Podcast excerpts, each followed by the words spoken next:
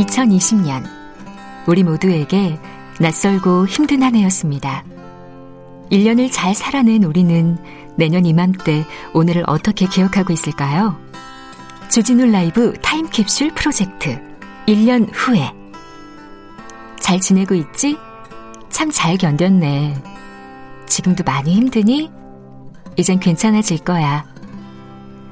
1년 후에 나에게 보내는 여러분의 메시지를 차곡차곡 담아 2021년 겨울 다시 꺼내보려 합니다. 참여는 짧은 글 50원, 긴 글 100원의 정보 이용료가 드는 문자 9730 또는 카카오톡 플러스 친구에서 주진우 라이브 검색하셔서 친구 추가하시고 메시지 보내주셔도 됩니다. 주진우 라이브 타임캡슐 프로젝트 1년 후에 여러분의 많은 참여 기다립니다.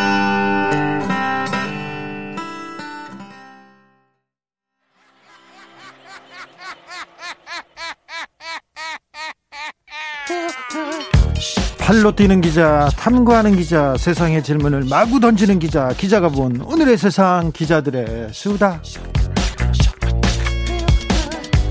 라이브 기자실을 찾은 오늘의 기자는 은지옥이요. 시사인 김은지입니다. 주말 잘 보내셨어요? 네, 주말에도 좀 일을 했습니다. 야, 잘했어. 일은 좀 그만하시고. 어, 다른 사람한테 시키세요. 김은지 기자는 조금만 하세요. 자, 방금 전에 주진우 라이브 타임 캡슐 프로젝트 1년 후에가 소개됐습니다. 2021년 내년에 나에게 가족에게 또 누군가에게 편지를 보낸다면 자, 편지를 보낸다면 주진우 라이브에서 타임 캡슐을 잘 만들어 놨다가 저장해 놨다가 내년 이맘때 함께 공개하도록 하겠습니다. 자, 어, 올해 마지막 날까지 여러분의 편지 받겠습니다. 12월 31일 타임캡슐 봉인식 하도록 하겠습니다. 자, 김은지 기자도 내년 내년에 나에게 아니면 누구에게 보내고 싶은 메시지가 있나요? 네, 저에게 좀 보내고 싶은데요. 네. 시민으로서는 정말 마스크 벗고 요맘때 친구, 동료, 가족들이랑 송년회 즐겁게 하고 싶다. 이런 내용 쓰고 싶고요. 네. 뭐 기자로서는 과거에 비치지 않고 2021년에 새로운 또 기사, 좋은 기사 쓰도록 하겠다. 이런 내용 쓰고 싶습니다. 알겠습니다. 김은지 기자 내년에 좋은 기사 쓸 수 있도록 제가 기원하고 기도하겠습니다. 응원합니다. 자, 기자들의 수다. 오늘 첫 번째 준비한 뉴스 만나볼까요? 네, 소위 삼바 사건이라고 불리죠. 이 사건 관련된 증거를 없앤 삼성전자 임원이 여전히 삼성 에피스 임원이라는 한겨레 신문 보도가 나왔습니다. 자, 이거 중요한 기사인데 기사인데 왜 이렇게 안 보이죠? 후속 보다가 왜 이렇게 없고요? 왜 포털 사이트에서 찾을 수가 없어요? 네, 저도 방금까지 포털 사이트에서 혹시 좀 더 볼 수 있을까 싶어가지고요. 보통 단독 기사면 받아 쓰는 기사들이 참 많습니다. 그런데 정말 찾기가 좀 쉽지가 않네요. 단독 기사고 좀 특정성 기사인데 어, 왜 안 쓰는지 모르겠어요. 삼성이 좀 무섭긴 한가 봅니다. 증거 인멸을 지시해서 구속됐던 사람이에요. 그렇죠. 예. 구속됐던 사람인데 1심에서 예, 집행유예로 나오긴 했습니다. 그 사람이 지금 승진했다는 거 아니에요? 네, 그러니까 다른 데로 또 옮겨서 여전히 임원이다라고 하는 건데요. 예? 관련 업무를 하고 있다는 겁니다. 네. 그러니까 삼성전자 사업지원 TF 삼성 미전실 후속 기관이라고 의심받는 곳인데요. 네, 후속 후, 후속 후신이죠, 맞죠. 비서실, 구조본, 미전실 하다가 삼성전자 사업지원 TF로 이름을 바꿨습니다. 네, 물론 삼성전자는 부인하고 있습니다. 네. 이러한 삼성전자 사업지원 TF 소속이었던 백상현 상무 뉴스인데요. 백상무는 최근 삼성 에피스 개발본부 팀장, 팀장이라고 하면 직급이 좀 낮아 보일 수도 있는데요. 상무입니다. 이 자리에 발령받아서 근무 중이라고 한겨레 신문이 보도했는데요. 네. 사업지원 TF에서 삼성 바이오 에피스 사업 전반을 관장했던 백상무는 과거에 증거인멸을 지시한 바가 있습니다. 네, 자세하게 좀 그 부분. 네, 아마 기억을 하실 텐데요. 2018년 5월 달에 삼성바이오 회계부정 사건에 대한 검찰 수사가 예상됐던 때였습니다. 네. 그러자 삼성 임직원 8명이 철저하게 수사 자료를 삭제했는데요. 네. 이러한 혐의가 인정이 돼서 지난해 12월 1심에서 징역 1년 6개월, 집행유예 3년의 유죄를 선고받았습니다. 그 전에 구속했어요. 왜 그러냐면 백상무가 야 저거 파묻어, 저거 없애, 저거 지워 이렇게 지시를 했거든요. 증거 인멸을 지시했거든요. 그때 어, 좀 굉장했었어요. 네, 그렇습니다. 저도 오늘 오랜만에 다시 한번 그 당시 공소장을 좀 꺼내가지고 읽어봤는데요. 그런 공소장 읽으면 재밌어요. 네, 그리고 아 이게 무슨 영화의 한 장면이 아닌가. 2018년에 실제로 그러니까 초일류 기업이라고 자랑하는 삼성에서 이런 일이 있었나라는 좀 아득함이 들었다고 자, 할까요? 소설에 관심 있는 분들 영화에 관심 있는 분들, 시나리오 좋아하시는 분들 있지 않습니까?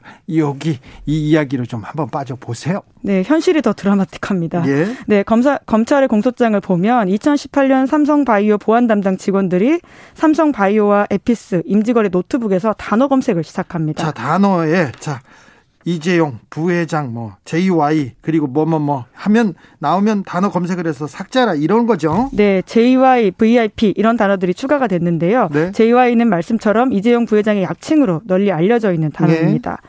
그런데 또 기록 삭제만으로 안심이 삼성이 안 됐던 것 같아요. 네. 그러니까 이제는 아예 PC를 물리적으로 없애자 이런 또 공모를 합니다. 예. 그래서 2018년 5월 초에는 삼성바이오 임직원 20여 명이 컴퓨터가 포맷되고 또 교체가 되기도 했는데요. 예. 이 자료는 또 따로 보관됐습니다. 따로 보관했는데 어디다 했냐면 그게 재밌어요. 네, 그 공간이 기상천외한데 인천 송도의 삼성바이오 3공장 1층 회의식 바닥이었습니다. 회의실 바닥을 뜯어가지고 거기다가 파묻었던 거예요. 네, 그렇습니다. 이중 구조로 만들어졌던 공장 바닥의 장판을 걷어내서 합판을 빼고 남은 공간에다가 노트북과 데스크톱 컴퓨터 등을 넣고 다시 합판을 끼워서 위장을 했습니다. 그리고 장판을 덮고 그 위를 또 깔았어요. 네, 이제 그런 식으로 증거를 없애는데 네. 지시했던 네. 일조했던 임원인데요. 네. 이런 행동 이런 비슷한 행동들은 또 6월 달에도 행해졌습니다. 2018년 예. 6월 달에요.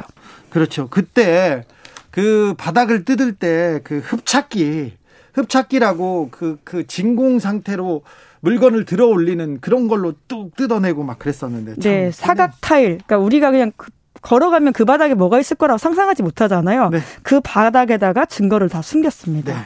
그런데 나중에 내부자가 이렇게 고발했어. 그래가지고 저기 어디 뜯어보면 있어요. 그렇게 해가지고 그 내용이 밝혀졌죠. 네, 사실 그러지 않고서는 상상하고 찾기 어려운 증거들이잖아요. 네. 자, 그래서 그러니까 증거 인멸을 했어요. 그때 이재용 부회장이 어떻게 개입했어요? 그 내부자의 증언이 있었습니다. 아, 물론 이재용 부회장이 직접 개입 사실은 증언하진 않았습니다. 네. 예, 삼성 차원에서 했다 이런 것들인데요.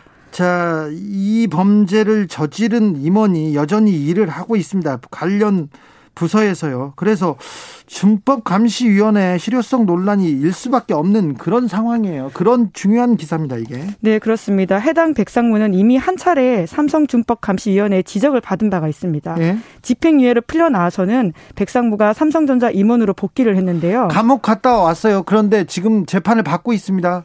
유죄를 받았고요. 그런데 삼성으로 복귀해. 뭐, 뭐, 삼성 입장에서는 그럴 수밖에 없겠죠. 네, 최종 혐의가 아직 확정이 안 됐다 이런 주장들을 하고 있는데요. 네, 그럼에도 불구하고 네. 다른 임원 명의로 전자메일로 삼성 바이오 에피스 관련된 업무를 계속 지시를 했던 겁니다. 예. 본인도 찝찝했던 건지 다른 임원 명의의 이메일을 썼다라고 하는데요. 예. 하지만 이 또한 언론 보도로 드러나자 지난 6월달에 삼성 준법감시위원회가 이 부분을 지적했습니다. 네, 그때도 문제가 많고 그리고 삼성에서 내부에서도 좀 반성하는 기색이 있었다고 합니다. 네, 이제 그러다 보니까 백상무가 삼성바이오 에피스 업무와 상관이 없는 삼성전자 산하의 종합기술원으로 전보가 됐다라고 하는데요. 그래서 삼성증법감시위원회가 지금까지 자기들의 성과라고 주로 꼽는 것들이 이 부분이고요.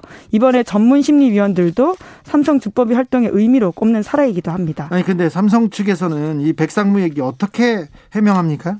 네, 삼성 쪽에서는 이렇게 주장하고 있는데요. 백상무는 삼성전자 사업지원 TF로 오기 전에는 원래 에피스 개발본부 팀장이었기 때문에 TF 파견을 마치고 원래대로 돌아간 거다. 이렇게 이야기를 하고 있는데요. 삼성준법위 권고가 백상무를 컨트롤 타워에서 배제하라고 했던 거기 때문에 준감위 권고와 다른 인사다. 이렇게 주장하고 있습니다. 아, 다른 사람들도 승진하거나 또 그 유죄를 받았지만 승진하거나 아니면 자리로 돌아왔죠? 네, 이번에 또 다른 인사도 있는데요. 삼성바이오 회계 부정에 연루됐던 임아무개 전 삼성바이오 담당 부장입니다. 네. 미전실 바이오 담당 부장인데요. 이 사람도 승진을 했다고 합니다. 삼성바이오의 사업계 담당 상무가 되었다라고 하는데요. 별 달면 감옥 갔다 오거나 그 사법 처리를 받으면 다 승진을 하네요. 그러니까 삼성에서 이렇게 불법 위법 막 하나 봅니다. 네, 물론 임원들은 또 이렇게 승진을 했는데요. 네. 실무자들은 또 이렇게 쫓겨나기도 하고 아, 처벌을 그래요? 받기도 했다라는 보도도 있습니다. 네. 네. 아무튼 이런 식의 상황이 있다 보니까 삼성증권감시위원회가 이재용 부회장의 양형에 감안되는 요소로서 실효적으로 돌아가느냐 비판들이 있습니다. 왜냐하면 잠깐 언론 보도가 나오니까 딴 데 보냈다가 이번에 또 조용히 더 복귀한 거잖아요. 네. 네 비슷한 업무로서요. 그렇기 네. 때문에 준법위원회가 제대로 돌아가고 있는 게 맞냐 이게 이재용 부회장 양형에 감안 요소냐라는 비판이 계속 커지고 있습니다. 어, 매우 중요한 요소고 이 국정농단 재판이 지금 막바지에 이르고 있는데 가장 중요한 변수가 될 수도 있는 부분인데 우리 언론이 너무 무심해서 김은지 기자가 이걸 들고 왔습니다. 오늘 이재용 삼성전자 부회장의 국 국정농단 재판이 있었습니다. 네, 그리고 30일에 구형을 하게 됩니다. 그런데 그 대법원에서 특별하지 않으면 뭐 3주간 연기해라, 재판 자제하라는 권고가 있었는데 삼성은 거기에 해당되지 않는 것 같습니다. 그래서 30일 날 재판을 종결하고 곧 선고하겠다고 합니다. 어찌 결과가 나오는지 정준영, 송영승, 강상욱 부장판사님들 서울고법 형사 1부의 판결 재판 지켜보겠습니다. 다음 뉴스 만나볼까요? 네, 세월호 특조위를 방해한 혐의로 재판을 받고 있는 조윤선 전 정무수석이 있는데요. 네. 무죄 받았어요, 2심에서. 네, 그렇습니다. 1심에서 유죄였잖아요. 네, 그게 뒤집힌 건데요. 네. 지난 17일 2심 재판부가 박근혜 정부 시절에 이병기 전 청와대 비서실장과 조윤선 전 정무수석에 대해서 무죄를 선고했습니다. 1심에서는 두 사람이 모두 징역 1년에 집행유예 2년을 선고받았는데요. 직권남용이었죠? 네, 게다가 권리행사 방해 혐의였는데 직권남용죄라고 하는 것이 공무원이 다른 사람에게 의무에 없는 일을 하게 하거나 권리 행사를 방해한 경우 적용됩니다. 네.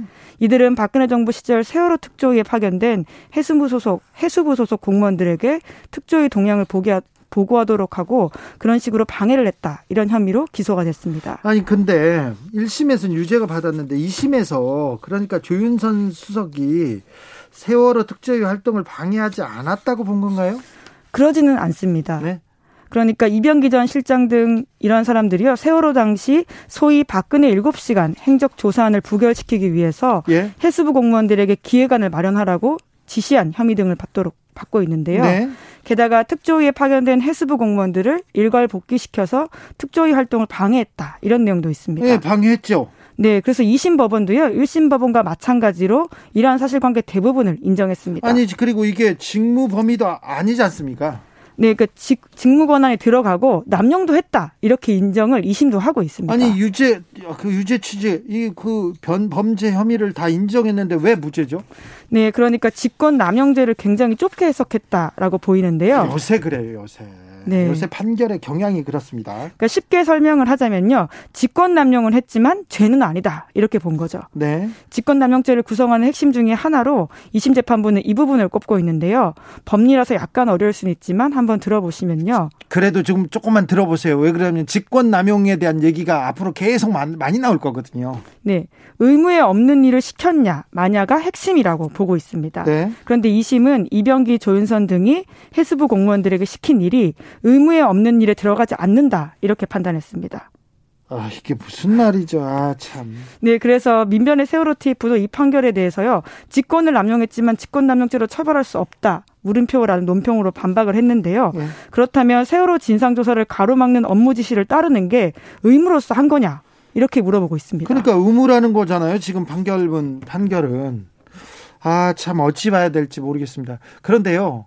직권남용이 다 지금 사법농단에 양승태 전 대법관부터 전 판, 고위 판사들이 다 직권남용에 걸려 있거든요. 그래서 최근에 굉장히 엄격하게 직권남용죄를 해석하고 있습니다. 자, 다음 뉴스로 가볼까요? 네, 코로나19 장기화로 인한 자영업자들의 고통이 커지고 있습니다. 아, 엄청납니다. 심각합니다.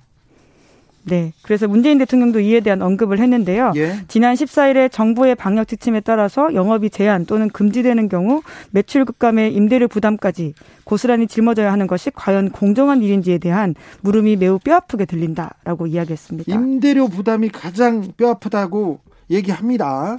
네, 그러니까 사실상 준 전시 상황이라고 할 수 있는데 이러한 전시 상황에 대한 피해를 우리가 공동하, 동등하게 부담하고 있느냐라는 질문인 건데요. 네. 아주 오래되고 고전적인 정치에 대한 질문이라고 볼 수 있습니다. 자, 자영업자가 코로나를 이유로 임대료 깎아달라고 할 수 있나요? 주장할 수 있나요? 네, 그렇습니다. 지난 9월 29일부터 시행된 개정된 상가 건물 임대차 보호법에 따르면 그러한데요.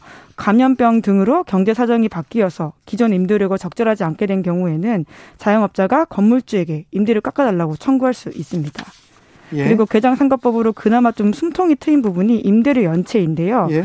이전에는 임대료를 3개월 밀리면 임대차 계약을 해지당하거나 갱신을 거부당할 수가 있었는데 그랬죠. 근데 바뀐 법에 따르면 9월 29일부터 6개월 동안 밀린 임대료에 한해서는 계약 해지나 갱신 거부 사유에 해당되지 않도록 했습니다. 아, 9월 29일부터 6개월 동안요. 네. 이 내용은 저기 안진걸 소장이 잘 아니까 안진걸 소장한테도 물어볼게요. 해외에서도 지금 임대료 깎아주고 있다면서요?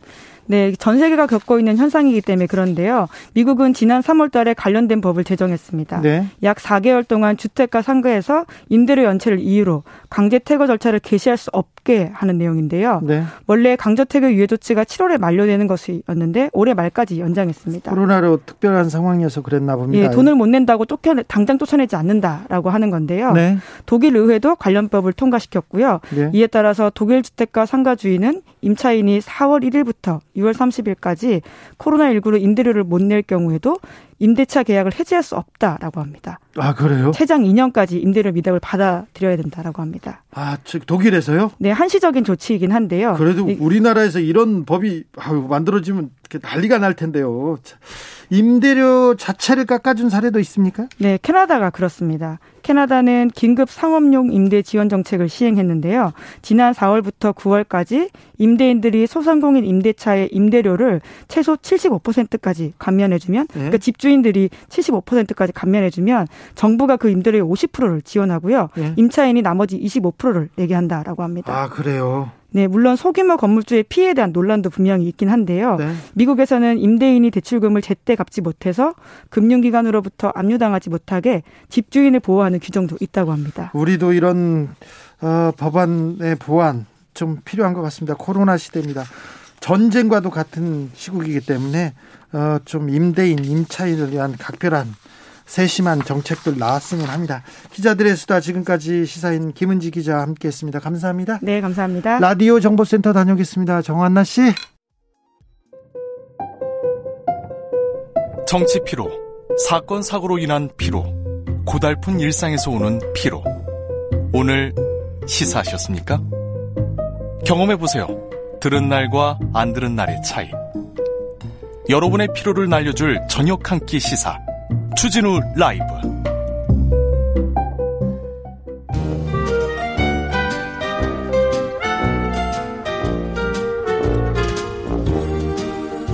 민생이 먼저다. 함께 잘 먹고 잘 사는 법 찾아보겠습니다. 민생과 통하였느냐? 생생 민생 통. 안전하 선화 민생생각 안진걸 민생경제연구소장 어서 오세요. 네, 안녕하십니까. 얼마나 바쁘세요? 예, 오늘 또 정말 바빴는데요. 네. 지난주 수요일 날 아예 또 제가 피켓 장인이잖아요. 네, 장인이죠. 네, 그 청와대 앞에서 중소상공인들이 모여가지고 네. 중소상공인이 살려면 네. 제3차 재난지원금은 지역 앞에나 지역사랑 상품권이나 아니면 포인트로 네. 전 국민에게 보편적으로 줘야 된다. 전 국민한테 지금, 보편적으로 지급하라. 지금 예산안 통과된 3.5조 정도로는 네. 어려운 어려운 임차인들에게 도움은 되지만 네. 경기는 안 살아난다. 네. 제1차 재난지원금을 줘보고 나니까 무려 생산 유발 효과가 두 배가 발생했다. 네. 이런 호소를 중소상공인 단체들이 직접 하는 거예요. 네. 차라리 자기들 직접 도와주지 말고 아 중소상공인들이 네. 나한테 더 줘라. 선별해서 예. 우리한테만 더 줘라 이 얘기를 하지 말고 전 국민한테 보편적으로 예. 줘라. 경기가 이걸. 살아나려면 예. 그 방법밖에 없다는 겁니다. 왜냐하면 1차 재난지원금 때는 확실히 경기가 살아났다는 거예요. 동네 예. 경기가. 네. 2차 재난지원금 7.8조를 뿌렸는데 선별하느니라고 아직도 지급이 안 된 사람들이 있고요. 예. 그다음에 그건 아직도요? 받아서 임차인들이 받아서 임대료 내니까 다 끝나버린 거예요. 예. 안준 것보다는 훨씬 고맙죠. 예? 그걸 뭐라는 건 아닙니다. 정말 고맙, 1차 재난요금, 2차 재난요금 다 고맙습니다. 우리 국민 입장인데 우리 국민들도 어 1차 재난요금 때는 우리 모두가 혜택을 받기 때문에 네. 그게 그리운 거예요. 연말 연시에 지금. 1년 내내 얼마나 고생했고 1년 내내 마스크 값은 또 얼마나 들었고 요즘에 또 난방비가 막 급증하고 있지 않습니까? 예. 그래서 아쉽습니다. 근데 이미 3.5조로 통과는 됐어요. 예. 애청자 여러분 어떻게 하면 좋을까요? 제가 정말 주말 내내 고심을 많이 했습니다. 그래서 방법이 두 가지인데 3.5조에다가 6.5조를 합치면 10조 정도가 됩니다. 예. 그러면 어 제3차 재난지원금을 국민 모두에게 주는 게 가능하고요. 그 방법이 하나 있고 아니면 일단 지금 3.5조는 너무 급합니다. 지금 현재 영업 정지나 영업 제한되신 분들 네. 네. 특히 이제 곧 있으면 무슨 오늘 발표가 있었잖아요. 5인 이상 집합 금지로 들어가잖아요. 네. 그렇게 되면 장사 더 안 되는 거거든요. 그렇죠. 그러면 이분들에게 일단 3.5조는 영업 금지나 영업 제한, 매출이 급감한 분들이랑 프리랜서한테 3.5조는 일단 빨리 지원해 주고요. 예. 연말 연시에. 네. 그다음에 내년도에 설날 앞두고 1차 추경을 해 가지고 예. 10조 정도를 조성해서 예. 어, 전 국민에게 제 두 번째 전국민 재난지원금을 주자. 예. 그러니까 제 4차 재난지원금인데 두 번째 전국민 재난지원금이 되는 거죠. 근데 이게 근거가 제가 확실히 있는 게요. 우리 국민들께서 IMF나 OECD 굉장히 신뢰하잖아요. 네. 자, 아주 중요한 통계가 발표됐습니다. IMF OECD가 올해 한국의 재정 적자가 어 선진국에서 그렇게 돈을 많이 썼다고 막 날렸잖아요. 무슨 가계 부채 국가 부채 급증한다는 네. 식으로. 네. 근데 어, IMF 조사에 의하면 IMF OECD 보니까 한국이 돈을 재정 적자가 두 번째에서 네 번째밖에 되지 않아요. 예. 가장 건강했다는 거예요. 예. 다른 나라들에 비해서. 그래서 다른 나라들은 그럼 재정 부양적 GDP 대비 재정 이 경제를 부양하려고 얼마나 썼냐 보니까 뉴질랜드 19.5%, 싱가포르 16%, 캐나다 12%, 미국 11%, 일본 11%, 호주 11%, 영국 9%. 잘 사는 나라들도 돈을 엄청 쓴 거예요. 아, 그러네요. 근데 한국은 GDP 대비 3.5%밖에 쓰지 않았다 나옵니다. 네. 그러다 보니까 당연히 GDP 대비 국가 부채가 한국이 43%밖에 되지 않는다 나옵니다. 예. 자, GDP가 1,900조쯤인데 그 중에서 부채가 43%밖에 안 된다는 거예요. 네. 가장 건전한 축에 속한다고 나와 있습니다. 알겠어요. 그렇다면 제가 10조를 지금 늘리자 그랬잖아요. 네. 제 설날 전에 어, 전국민한테 주자 10조를. 예. 그럼 10조면 1900조에서 몇 프로가 늘어나는 겁니까? 0.5%밖에 늘어나지 않습니다. 네. 그러면 1%도 안 늘어난다는 거예요. 가계부채 비율이. 아니, 국가부채 비율이. 애청자 여러분 어떻습니까? 저는 제가 무조건 옳다고 주장하지는 않습니다. 선별지급도 일리는 있잖아요. 네. 재정을 어, 조금 아껴 써야 된다는 논리, 어려운 사람 더 주자는 논리는 분명히 설득력이 있습니다. 하지만 우리가 2차 재난지원금을 그렇게 줘보니까 경기 유발 효과, 는 너무 작았고 그다음 못 받으신 분들의 원성만 쌓여버렸거든요. 네. 그렇다면 설날 전에는 그것이 제 3차 일은 제 4차 일은 두 번째 전국민 재난지원금으로 줄 수밖에 없는 상황이 왔다. 왜? 지금 연말 연시 너무 힘듭니다. 5인 이상 집합근지로 가잖아요. 그러면 연말 연시에 경기 완전히 죽습니다. 네. 그리고 이게 설날까지 여파가 갈 거라는 거죠. 이런 의견 한번 드려보고 시작합니다. 자, 이제 이제 시작하려고. 아 이제 시작인가요? 이렇게 얘기를 다 해놓고 이제 이제 예, 시작이라고. 예, 그러니까 워낙 중요해서. 알았어요. 예, 이야기부터 드려보는 거예요. 이제 본론으로 들어가자고요. 예, 예. 서론이 항상 본론보다 항상 긴 안진걸 소장입니다. 예. 자두 번째로는요. 자 이것도 임차 상인들이 이것도 들고 있더라고요. 예. 국회는 임대료 멈춤법 즉각 입법하라. 예. 이게 지금 방금 전에 뉴스에도 나왔잖아요. 네, 아까 김은지 기자하고도 자, 얘기했습니다. 예, 영업이 금지면 매출이 영원입니다. 예. 애청자 여러분, 영업 매출이 영원인데 임대료를 그대로 낸다. 임대료는 안 깎아주잖아요. 이건 이건 정말 개, 이건 아무리 생각해도 제가 예. 너무 가혹한 조치입니다. 그렇죠. 그래서 민법의 임대차 조항을 제가 찾아봤습니다. 예. 정확하게 이렇게 나와 있습니다. 빌린 건물을 예. 사용하고 수익을 내는 조건으로 임차료를 지급한다고 되어 있습니다. 네. 수익을 못 내면 지금 사용도 못 하고 수익도 못 하는 거잖아요. 네. 영업 정지기 때문에. 네. 그러면 법에 의해서도 임대료가 중지되는 게 맞는데 문제는 제가 법에 의해서도요? 예, 아니 그 법을 해석하면 적극적으로 해석하면 그런데 우리 국민들 중에 건물주들이 이런 이야기를 들으면 굉장히 서운하게 생각하신단 그렇죠. 말이죠. 나의 사유재산을 예, 그래서 저는 건물주 선생님들을 또 굉장히 좋아합니다. 저는 우리 국민 모두가 납득할 수 있는 정책을 추구해야 된다고 생각하니까 자 일단 은행의 원리금 예. 은행에 대출 끼고 원리금 있는데 임대료를 못 받게 하면 어떻게 하자는 거냐 이런 볼멘 소리가 나오잖아요. 예. 그러니까 원리금은 반드시 상한 유예가 돼야 되고요. 예. 그 다음에 임대료를 깎아준 거에 대해서 은행들은 지금 고통분담 하나도 안 한다는 비판을 받고 있잖아요. 예. 여러분 작년에 시중은행이 거둬들인 이자 수입만 40조가 넘습니다. 40조요? 예, 올해도 40조가 넘을 겁니다. 예. 국민들 어려울 때 이자는 딱따박 비싼 이자 받아가지고 예. 40조를 쌓았습니다. 네. 자, 이럴 때 은행이나 금융기관들이 고통 분담 나서야 되는 거죠. 그래서 예. 세입자들이나 임대인들의 어, 원리금 상한을 유예해주고 그 다음에 특히 착한 임대료, 임대료 깎아주는데 동참하거나 면제하는데 동참했던 임대인들에게는 이자도 인하해주는 네. 그런 고통 분담을 바래달라는 말씀을 드리고요. 예. 두 번째, 그럼에도 불구하고 임대인이 수입이 영원이다. 네. 이건 이분들도 국가 방역이 협조하다가 영원이 된 거잖아요. 그러니까 네. 임차인한테 임차인 영업 정지가 돼서 매출이 영이니까 임대료 영원이 된다. 그러면 아까 우리 뉴스에 은지오기업 기자님 은지 뉴스에 캐나다 사례 나왔죠. 네. 저는 애청자 여러분 캐나다 사례 정말 좋은 것 같아요. 다시 한번 설명드립니다. 자 월세가 100, 100 만 원이에요. 주진우 건물집이 있고 안진걸 세입자가 있었어요. 네. 네, 아 제가 건물주 할게요. 저 건물주 한번 해보고 싶으니까. 네. 안진걸 아, 건물주가 네. 있었고 주진우 세입자 있었는데 월세가 100만 원이에요. 네. 근데 지금 주진우 세입자 장사가 거의 안, 안 돼요. 그러면 75%를. 자 캐나다는 자, 그러면 그 100만 원을 어떻게 하냐면 정부가 50만 원을 내주는 거예요. 정부가 50만 원 세입자는 일단 50만 원 안 내고 네. 그다음에 세입자도 어쨌든 25만 원 내게 하는 거예요. 네. 어, 대신 건물주도 25만 원을 포기하는 거예요. 그러니까 그렇지. 임대료를 75%를 깎게 만드는 거예요, 최소. 네. 그러면 나머지 25%는 세입자가 내고 네. 근데 그 상황이 악화되면 세입자가 10%만 내고 이렇게 조절을 하면서 75%에서 90%까지. 네. 이게 이제 타협이 이루어지는 거죠. 사회적으로 자, 정부가 50%를 내주고 세입자가 10%에서 25% 내고 나머지는 건물주가 네. 손해를 보고 이렇게 사례. 해서 이루어진 거죠. 그러면 공정하잖아요. 네. 정부는 국민들의 세금으로 그렇게 하는 거고 네. 건물주와 세입자들 또 방역 때문에 그런 거니까 조금씩 조금씩 되고 아. 대신에 건물주나 세입자에게 어 빚이 빚을 가지고 있는 집단들은 그것을 유예해주고 참 그 이렇게 타협하는 게 어떨까 우리 그 사회가 당분간 그러니까 네. 이게 영원히 하자는 게 아니라 영업 금지하고 영업 제한 시만 하자는 겁니다. 예. 그게 끝나면 바로 임대료 내는 거예요. 그렇지. 예. 자.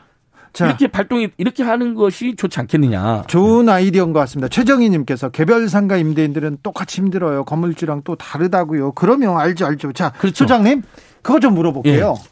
검찰에서 나경원 전 원내대표 어, 아들 문제 예, 무혐의 예, 처분했습니다. 그 고발하신 예, 예, 예, 고발하신 안진걸 소장 이거 무고 아닙니까? 예. 그러니까 저는 이제 민생 경제 살리기만 하다가 네. 어쩔 수 없이 이제 제가 4년 전부터 삭비리 척결하면서 고발하게 된 건데 아그 전에 중소기업 그 전이 아니라 그 얘기를 하고 아니, 그죠? 요거 미담 설명해야 돼. 아니, 중소기업 유통센터 아니 그게 그거 나중에 하라. 임대료 25% 30% 깎아줬어요. 소장님 그 얼른 가. 이제. 알겠습니다. 자. 그래서 나경원 씨는 서울대 연구진실성 조사위원회에 네. 나경원 씨가 부탁을 해서 네. 그래서 연구실 한 달 넘게 미국에 있는 고등학생을 사용하게 했고 예. 고등학생은 알 수 없는 내용이 아이디어를 교수 다 줬고 네. 그렇게 해서 논문을 썼는데 다만 제... 자기 몸을 동원해서 실험했기 때문에 일 저자는 논문 저자의 등재가 큰 문제 없다라는 식으로 써져 있고 제 사저자 논문은 부당한 저자다. 서울대에서도 그렇게 예. 했죠. 그러니까 제 사저자 제 사저자 논문은 부당하다고 써져 있고요. 아예 네. 그래서 취소됐어요. 저자 예. 자격이. 예. 이게 업무방해가 아니면 무엇입니까? 사기가 예. 아니고. 그 다음에 서울대가 문제 없다는 제일저자 논문도 나경원 씨가 부탁해서 우리 국민들의 재산인 서울대 연구실과 실험실과 교수와 대학원생들 4, 5인이 도와줘서 한 달에 넘게 장시간 무당 무상으로 무단으로 사용한 게 확인됐습니다. 고등학생이 예 미국에 있는 고등학생 미국에 있는 고등학생 한국에 있는 고등학생들도 사용을 못 하는데 네. 이게 업무방해나 특혜가 아닌 무엇입니까? 그렇게 해서 논문을 써가지고 고등학생 알 수 없는 내용으로 미국에 있는 학술대, 경시대, 그다음에 예일대 입시까지 활용했다는 의혹이거든요. 왜 그런데 무혐의 처분 나왔을까요? 그러니까 저는 검찰이 우리 국민들이 지금 검찰 열받는 게 정말 제대로 수사해야 될건 직권 정말 수사를 제대로 안 해버리고 뭐 예를 들면 검찰의 비리라든지 최성해 전 동양대 총장의 비리라든지 조선일보 비리라든지 삼성 비리 일부라든지 나경원 씨 비리야 이런 거 수사 안 하고 우리 국민들이 보기에 어떤 사건은 너무 직권남용을 일삼고 이게 지금 정치적으로 본인들이 판단하는 건데 이게 일선 검사들까지 뿌리 깊게 박힌 악습이 아닌가. 이거 근본적으로 검찰 개혁이 필요하고 그럼 이렇게 검찰이 수사를 엉망할 거면 수사권을 반납하거나 박탈해야 된다. 자, 이런 여론이 지금 비등하고 있습니다. 다시 민생으로 갑니다. 예. 무슨 얘기 하시려고요? 아까 이제 중소기업 유통센터 예. 공공 부분 공공기관이잖아요. 네. 어, 방역 단계가 2.5단계로 올라가면 자동으로 앞으로는 30%에서 20% 깎아주는 거예요. 임대료를 자기 입점에 있는 중소상인 중소기업들에게 예. 3단계가 되면 50%를 깎아주고 네. 그게 길어지면 임대를 면제하는 결정을 처음으로 발표했습니다. 그러니까 아. 일시적으로 2월 달에 이미 두 달치 인하를 해줬대요. 중소기업 유통, 중소기업 유통센터가. 네. 근데 그건 한시적이었잖아요. 네. 근데 앞으로는 자, 방역 단계가 올라가면 임대를 연동해서 자동으로 감면해 주는 거예요. 어허, 올라가면 네. 올라갈수록. 1.5단계에서는 20%, 2, 3단계에서는 30%, 3단계가 길어지면 50%에서 100%. 네. 이게 발표가 됐어요. 그래서 실제 제가 오늘 갔다 왔는데요. 12월 16일에 이걸 발표했잖아요. 네. 12월 16일부터 지금 거기에 입점해 있는 상인들은 30%에서 20% 혜택을 보고 있는 인하가 적용되고 있어요. 알겠습니다. 너무 도움이 된다는 거예요. 아주... 예측이 가능하잖아요. 네네. 네. 손님이 확 떨어지는 게 분명한데 그렇죠. 방역당 올라가면 이게 이제 공공기관이면 저는 전 건물주들도 이런 식으로 해, 하는 것을 제도화했으면 좋겠고 네. 우리 건물주들이 너무 힘들지 않도록 예. 정부에서도 건물주들이 막 그분에 대한 지원을 해주자. 은행도 좀 도와주시고요. 은행들도 고통 분담을 그러니까 네. 이렇게 사직 대답을 하자는 겁니다. 아, 그 알겠습니다. 허극국님께서 주진우 기자님 화이팅입니다. 안 소장님 새해에도 건강한 따발총 시사 부탁드립니다. 응원합니다. 너무 따발청소니까. 아 시간이 짧은데 많은 말씀 드리다 보니까 저도 죄송합니다. 숨이 찹니다만. 네. 예. 그러니까요. 예. 그래, 그래서 오늘도 어, 어저께도 그래서 KBS 음. 최경영 경제쇼에서 아, 알았어. 특집 방송했어요. 중소상공인 살리자, 임대료 네. 문제 해결하자. 우리 계속 하고 있잖아요. 예, 그러니까 너무 고마웠습니다. 어, 연말에도 연말에도 계속 달리고요. 예. 내년에도 민생을 위해서 계속 달리겠습니다. 안진골 소장님 감사합니다. 생생민생 통이었습니다. 감사합니다. 교통정보센터 다녀올까요? 공인혜 씨. 테이크아웃 시사 나왔습니다. 오늘도 하나 챙겨가세요. 주진우 라이브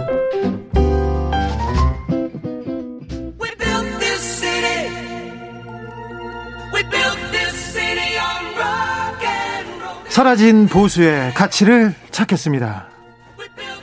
진짜 보수로 거듭나겠습니다. 그러기 위해서 무너진 보수를 근본부터 재건하겠습니다. 대한민국 보수 재건 프로젝트 보수합시다. 보수합시다의 새로운 얼굴입니다. 김영우 전 의원 모셨습니다. 안녕하세요. 안녕하세요. 반갑습니다. 18대, 19대, 20대 경기 포천 가평의 국회의원이었습니다. 국방위에서 주로 활동했고 국방위원장이셨어요. 네. 그때 뭐 어, 굉장히 군의 원성을 사기도 하고 찬사를 받기도 했습니다. 근데 어, 강단이 있어서 그런데 다 좋아하시더라고요. 원성을 사는 분들도. 그런데 참 이런 합리적인 보수의 목소리 좋다 이렇게 얘기를 하는데 갑자기 21대 총선에 불출마 선언합니다. 왜 그러셨어요? 저는 사실 싸우는 정치가 좀 싫었어요. 아, 네? 예. 아마 요즘에 우리 저 주진우 앵커께서도 몸소 겪고 있잖아요. 네? 너그 사람하고 친해? 어, 그럼 내 편 아니야. 이런 거 지금 그런 고, 통을 겪고 있잖아요. 아, 그죠? 왜 저한테 얘기하세요? 그런데. 예, 네, 근데, 야, 이렇게 이 정치가 이렇게 바닥까지 내려와 가지고, 네. 어, 진흙탕 싸움을 해야 되나. 네.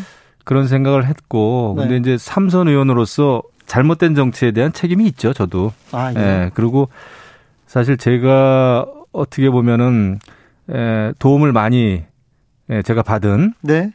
전직 이명박 대통령, 네. 박근혜 대통령 두 전직 대통령이 다 지금 감옥에 가서 고생하고 있지 않습니까? 예. 잘잘못을 떠나서 네. 예, 법적인 판단을 떠나서 그러면 그 대통령을 만들었던 나도 큰 책임이 있다 솔직히 네. 그런 생각도 들었고 아, 이런 상태로는 내가 정치 못한다. 네. 그냥 사선되는 건 의미 없다. 하더라도 내가 뭘 잘했고 잘못했는지 좀 이렇게 돌이켜보고 싶더라고요. 솔직히. 네. 예, 그런 의미에서 지금은 나는 때가 아니다. 그 다음에 내공도 더 쌓아야 되고, 예, 솔직히 지금 정치에서 어, 생존할 그런 여력이 없더라고요. 아, 그래요? 음, 그래서 이제 예, 결국은 부적응한 거죠.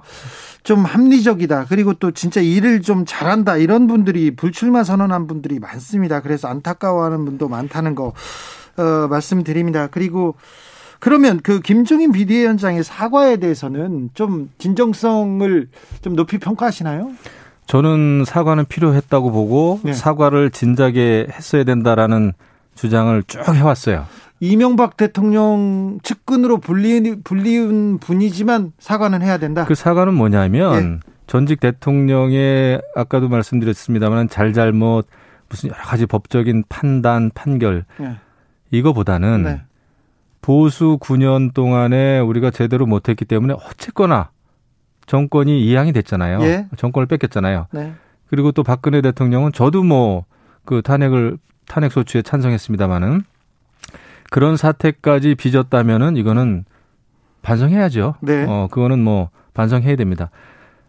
그런데 좀 아쉬움이 있어요. 이번에 네. 김종인 비대위원장의 사과는 이 사과라는 것은 어, 말씀하셨지만은 진정성이 중요하지 네. 않습니까? 네. 그래서 어, 우리는 각자에 대한 자기가 걸어온 길에 대한 사과도 있었으면 더 좋았겠다. 네. 솔직히 김정인 비대위원장은 여러 면에서 능력이 있고 경륜이 있지만 또 네. 지금 비대위원장이죠. 네. 근데 이제 아무래도 저는 그게 좀 이상했어요. 그, 어, 과거 이제 박근혜 비대위 시절에 김정인 그 지금 비대위원장이 에, 같이 일했었고. 예. 그 다음에 또 이제 문재인 정권 창출에도 크게 기여했고. 네네. 그쪽에 네. 가서 또 당 대표까지 했고. 그 다음에 다시 오지 않았습니까? 예. 그런 거에 대해서도 솔직히, 솔직하게 국민들에게 예. 또 당원들에게 이러이러했다라는 거를 한번 좀 돌이켜 보면서 그 사죄 내지는 최소한 설명이라도 했으면 저는 더 좋았겠다 싶어요. 그러면은 예. 우리가 그 이번에 했던 사죄에 더 큰 무게가 실리지 않았을까. 뭐 지난 일입니다마는 네. 예, 그런 생각이 이제 드는 겁니다. 왜냐하면 기왕 사죄하는 거다 예. 같이 사죄했으면 더 좋았겠다라는 생각을 해요. 제가 정치를 지금 이제 일선에서 떠나 보니까 예. 그런 말이 있지 않습니까? 우리가 인생을 가까이에서 보면은 비극인데 네. 멀리서 보니까 희극이다. 네. 이게 찰리 채플린이 한 얘기로 제가 기억을 하는데 정치도 그렇더라고요. 제가 네. 여의도 떠나서 정치를 밖에서 바라보니까 예. 아 코미디예요. 아 그래요? 네, 코미디인데 이 코미디 희극이라는 거는 그래도 사람을 웃게 하고 희망을 주고 위로하는 그런 네. 희극이어야 되는데 제가 밖에서 보는 정치는 아무래도 국민들을 너무 힘들게 하는 예. 완전히 그 웃을 수 없는 블랙 코미디죠. 네. 네. 그런 거를 제가 많이 느꼈어요. 저도 12년 동안 세 번 국회의원을 했기 때문에 네. 그 책임에서 절대 자유로울 수가 없죠. 아니 근데 의원님도 책임에 대해서 얘기하고 자성하겠다고 하면서 네. 불출마를 했습니다. 네. 의원한테 불출마를 한다는 것은 엄청난 결단인데요. 그런데 이거 하나 물어볼게요. 네. 제가 이상득 의원하고도 그리고 최시중 전 방통위원장하고도 가깝게 지내고요. 아, 저 이재호 전 의원하고도 친합니다. 그런데요. 네. 그, 그, 이명박 대통령 구속된 거에 대해서는 대통령께서나 아니면 주변 사람들은 좀 사과해야 되는 거 아닙니까? 그, 그게 두 가지 있습니다. 제가 사과에 대해서 아까도 말씀을 드렸는데, 네. 법적인 잘잘못이 있을 수가 있고, 예. 대통령이었고, 또 정치인이었고, 예. 어, 온 국민의 그, 에, 대통령이었기 때문에, 네. 그런 면에서 이 같은 사태가 빚어진 거에 대해서, 네. 어, 죄송하다. 예. 사실은 이명박 전 대통령이 그런 사과는 여러 차례 했어요. 아, 그래요? 예, 그, 잘, 그거를 모르신다면은 그 주진우 앵커께서 제대로 여러 가지 뉴스나 그런 걸안 보신 거예요. 아니, 저는 이명박 발악이지 않습니까? 아, 잘 봤어요. 네, 저도 뭐 잘 알아요. 과거 네, 우리 그렇죠. 주진우 앵커 기자 하실 네, 때. 저, 네, 저, 저, 네. 많이 봤죠. 근데 네. 우리가 중요한 것은 네. 그것을 좀 구분해 볼 필요가 있고, 그 다음에 네. 제가 볼 땐 그렇습니다. 아, 저 뭐 김정우 전 의원 결국은 뭐 이명박 대통령 평드냐 그런 얘기 하실 분들이 많겠죠. 네. 네 저는 사실은 편들고 싶어요. 왜냐 네. 어떤 면에서 그러냐 하면은 제가 뭐 MB 그다음에 박근혜 전 대통령 어떻게 보면은 다 겪어 봤습니다. 네. 일주일에 한두 번씩 회의도 해 봤고. 네. 예, 근데 이제 그때 어려운 때 국정 운영은 저는 굉장히 잘했다고 봅니다. 근데 많은 분들은 뭐 4대강을 잘못했다, 뭐 등등등 많은 이야기를 하잖아요. 예. 근데 모르겠어요. 이 제가 볼 때는 그때 굉장히 그 금융 위기라든지 이런 거 굉장히 잘했는데 첫 단추가 너무 힘들게 끼워졌어요. 첫 단추라면? 광우병 사태입니다. 아, 예. 네, 그때 뭐 쇠고기 먹으면은 광우병 걸린다. 그러니까 임기 초반에 그런 그 광우병이라고 하는 광우병 집회라고 하는 쇠고기 파동 집회 엄청난 그 회오리에 쌓여가지고 예. 휩싸여가지고 예.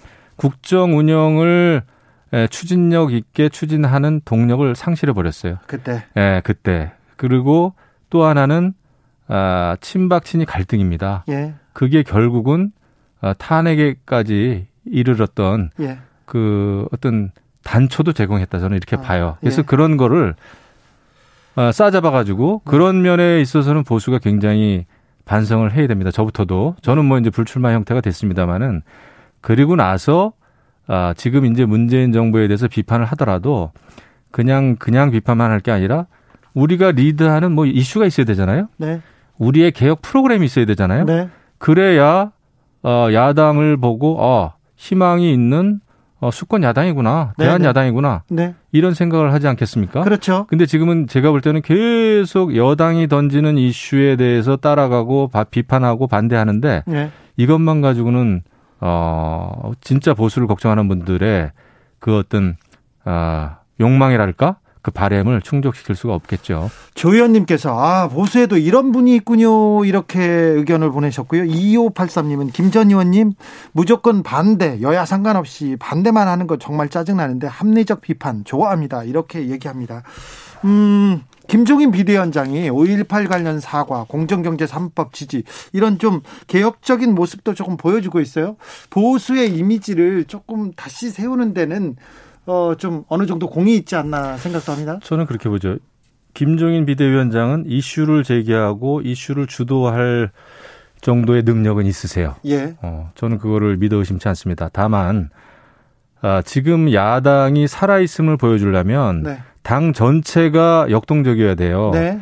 그런데 지금 혼자 끌고 간다, 간다는 인상을 저는 받아요. 그렇죠. 겉돈다는 인상도 예. 좀 있고요. 그러니까 지금 이제 최고위원 다른 분들 몇, 몇 분이 계신데 다른 최고위원들 이름도 잘 기억이 안 날 정도로 예. 어, 비대위원장만이 돋보이는 네. 그런 정당이 되고 있어요. 그런데 이번에 아주 능력 있는 초선 의원들 많이 지금 당선됐습니다. 제가 알기에는 예. 이런 분들의 더 적극적인 그 역할이 기대가 되고 예. 그걸 보여줘야 되고 그 다음에 이제 서울시 또 부산시장 재보궐 선거가 다가오는데 네. 김종인 비대위원장이 이 사람은 되고 저 사람은 안 되고 이런 프레임을 만들기보다는 네. 누가 나와도 공정하고 아주 열띤 경쟁을 할 수 있는 그런 경선 그 시스템을 빨리 만드는 게 더 중요합니다. 아, 네네. 근데 지금 너무 우리가 우리한테 불리한 프레임을 만들었어요. 그래서 누구는 되고 안 되고 막 이렇게 네네. 됐는데 오늘 어제 또 저기 뭐 안철수 국민의당 대표가 이제 네. 서울시장 출마하지 않았습니까? 네, 그거 이제 얘기해 주세요. 예, 이거 잘 봐야 됩니다. 저는 네. 잘 됐다고 봐요. 잘 됐다. 저, 예, 저도 뭐 안철수 그 국민당 대표에 대해서 과거에 제가 당 저기 뭐야 대변인 할 때도 비판 많이 했습니다마는 네. 그럼에도 불구하고 야당이 살아 있음을 보여줘야 되고 예. 그 다음에 이 나라가 제대로 되기 위해서는 현재 물론 국민의당 대표이지만 네. 안철수 대표는 네. 지금 그런 당도 당이지만은 이제 좀 대안도 제시하고 그다음에 보수 전체 또 야권 전체가 뭘 잘못했는지 또 어떻게 힘을 합쳐야 되는지 저는 굉장히 이번에 계기를 만들었다고 봐요. 근데 예. 이제 문제는 네. 그러면 이제 뭐 안철수 어 대표 당신은 서울시장 되고 싶으면은 국민의힘으로 또 들어오셔. 네. 삼파싸움 뭐 시작했어요. 예, 이거 이제 밀당 시작됐죠. 예. 아, 그리고 당대당 통합을 해야 되느냐, 흡수 통합을 해야 되느냐 이런 이제 문제가 있을 겁니다. 네. 아 그런데 예, 그것도 저는 뭐 필요한 과정이라고 보고 네. 어, 다만 안철수가 됐든 아니면 오세훈 전 시장이 됐든 나경원 전 원내대표가 됐든 모든 사람이 출마를 해가지고 또 그 사람들 말고 초선이든 원외든 말이죠. 네. 후보가 되고 싶은 사람들은 나와가지고 네. 열띤 경쟁을 할 수 있는 그 시스템을 만드는 게 더 중요합니다. 이 예. 밀당만 보여주면은 또 식상해요. 예. 또 밥그릇 싸움 하게 되고 그 지금 트롯 가수 임영웅 이 가수가 말이죠. 저희 지역구예요. 포천. 아 그래요? 예. 김영웅의 시대는 가고 임영웅 시대가 이제 크게 왔죠. 아 김영웅의 시대는 예. 가고 임영웅의 시대가 왔습니까? 예. 포천에 비, 교도 안 될 정도로 아주 이제 스타가 됐는데 그런 그 새로운 인물들이 그냥 나온 게 아니라 예. 이번에 그 여러 그 어, 경쟁 방식이 흥미로웠지 않습니까? 예. 그러니까 저는 서울시장도 동서남북으로 나누든 다섯 구역이나 여섯 구역으로 나누든 네 구역으로 나누든 제 생각입니다. 각 지역에서 열띤 경선 치르고 준중 결승 치르고 준결승 치르고 나중에 결승 치르는 네. 이런 과정을 통해야 어 다선 의원 인지도 있는 사람이 야 시, 실력 있는 신인한테도 지네 이런 드라마가 만들어져야 돼요. 네. 그런 시스템을 만들지 않고 사람 하나 하나를 그냥 뭐 이렇게 에, 스타를 스카우트 하듯이 말이죠. 네. 이런 정치는 구태입니다. 아, 이런 건, 그, 그, 그 전에 작동하던 그런 시스템은 안 된다. 아, 안 되죠. 네. 그러면 재미도 없고, 네. 아, 이미 다 알고 있는 인물들이잖아요. 예. 그러면은 그런 그 인물에 대해서만 초점을 맞출 게 아니라 그런 경선 과정을 아주 치열하고 재밌게 만들 필요가 있어요. 그래야, 그래야 스타가 탄생이 되고 신인들도 어, 드롱, 등용문이 생기는 겁니다. 그렇지 않으면은 지금 뭐 김종인 비대위원장이나 아니면 유력한 정치인 그냥 입맛에 맞는 사람 또 정치를 쭉 해왔던 사람 네. 이런 사람들의 이름만 오르내리는 거 솔직히 좀 짜증나지 않으세요? 아니, 나는 그러, 저는 좀 식상해요. 그런데 미스터 트롯 방식의 경선 얘기는 나왔는데 또 좀 진행되지 않는 것 같아요. 그러니까 제가 아 제가 답답한 거는 그런 그 방식을 만드는 것을 만들고 이렇게 하겠다 저렇게 하겠다라는 걸 발표하고 또 거기에 맞춰서 어 그럼 나도 한번 해볼까? 네.